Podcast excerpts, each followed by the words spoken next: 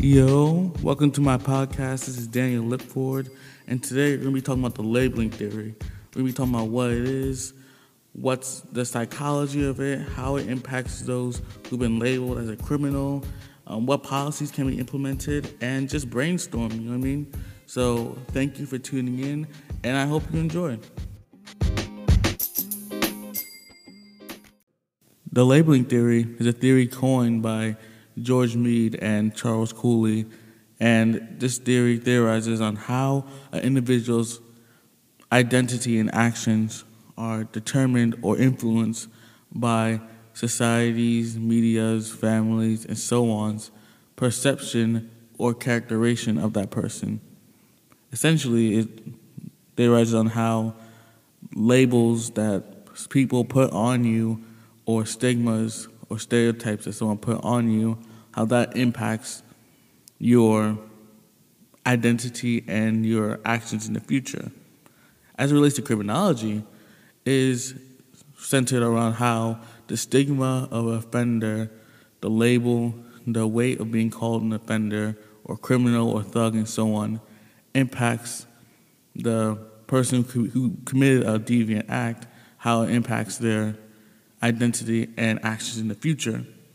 According to the theory, the label in which a person is characterized by because a self fulfilling prophecy, in a sense, that once you label them as a offender or a criminal, they are much more likely to commit a criminal act in the future or more frequently in the future.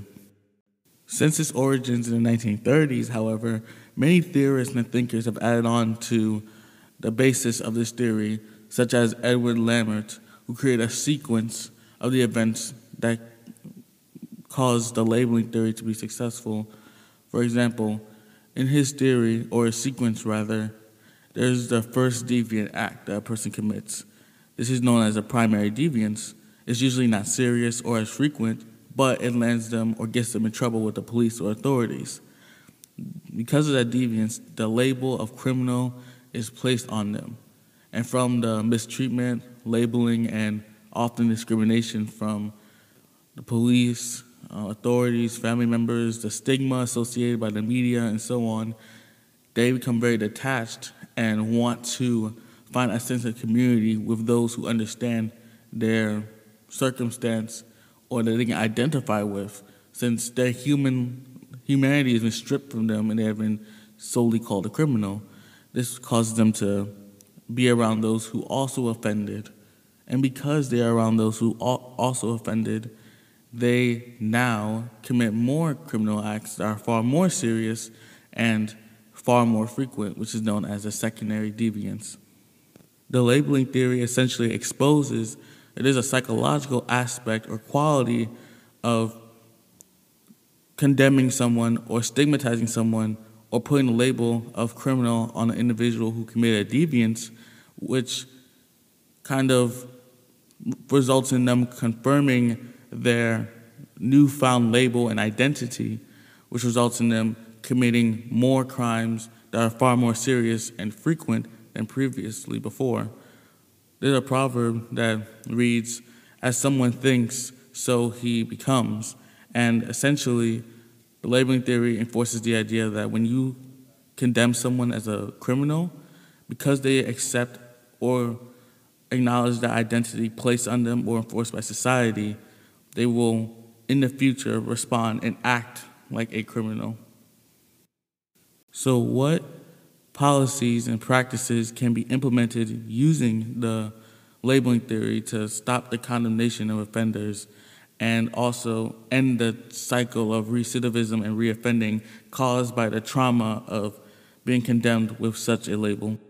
Well, we can start implementing more restorative justice practices to our criminal justice system, which focuses on accountability and counseling rather than punishment.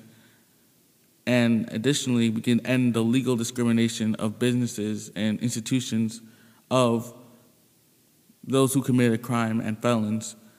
So, for the former, restorative justice practices of accountability include reparations, compensations being paid to the victims of crime by the offender, while also the offender making amends to the victim of the crime they committed. By doing this, they have a chance to dismantle the label of criminal being placed on them because they are actively trying to repair the harm that they've committed to that person and society. So, in a sense, it's a form of humanizing them and physically ripping apart that stigma.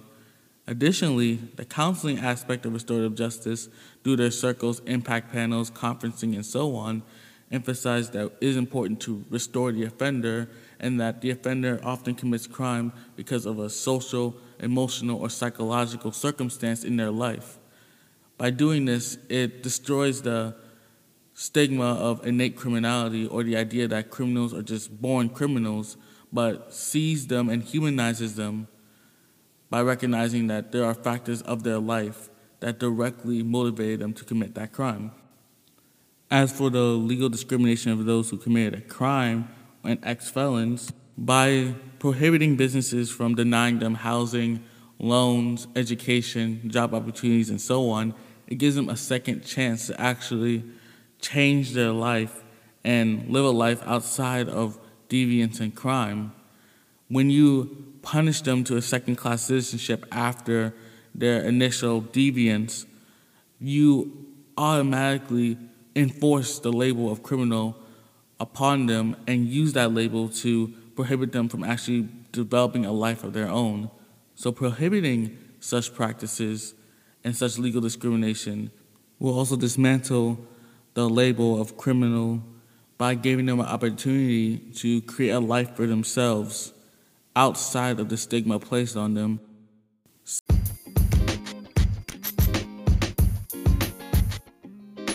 So, the policies that I would recommend are implementing more restorative justice practices to our criminal justice system while also ending the legal discrimination of felons and those who have a criminal record by our institutions. Both dehumanize those who commit a crime, and by implementing these two policies, you humanize those that society has tried to dehumanize. So, thank you for listening to my talk. Um, I appreciate you all, and have a good night.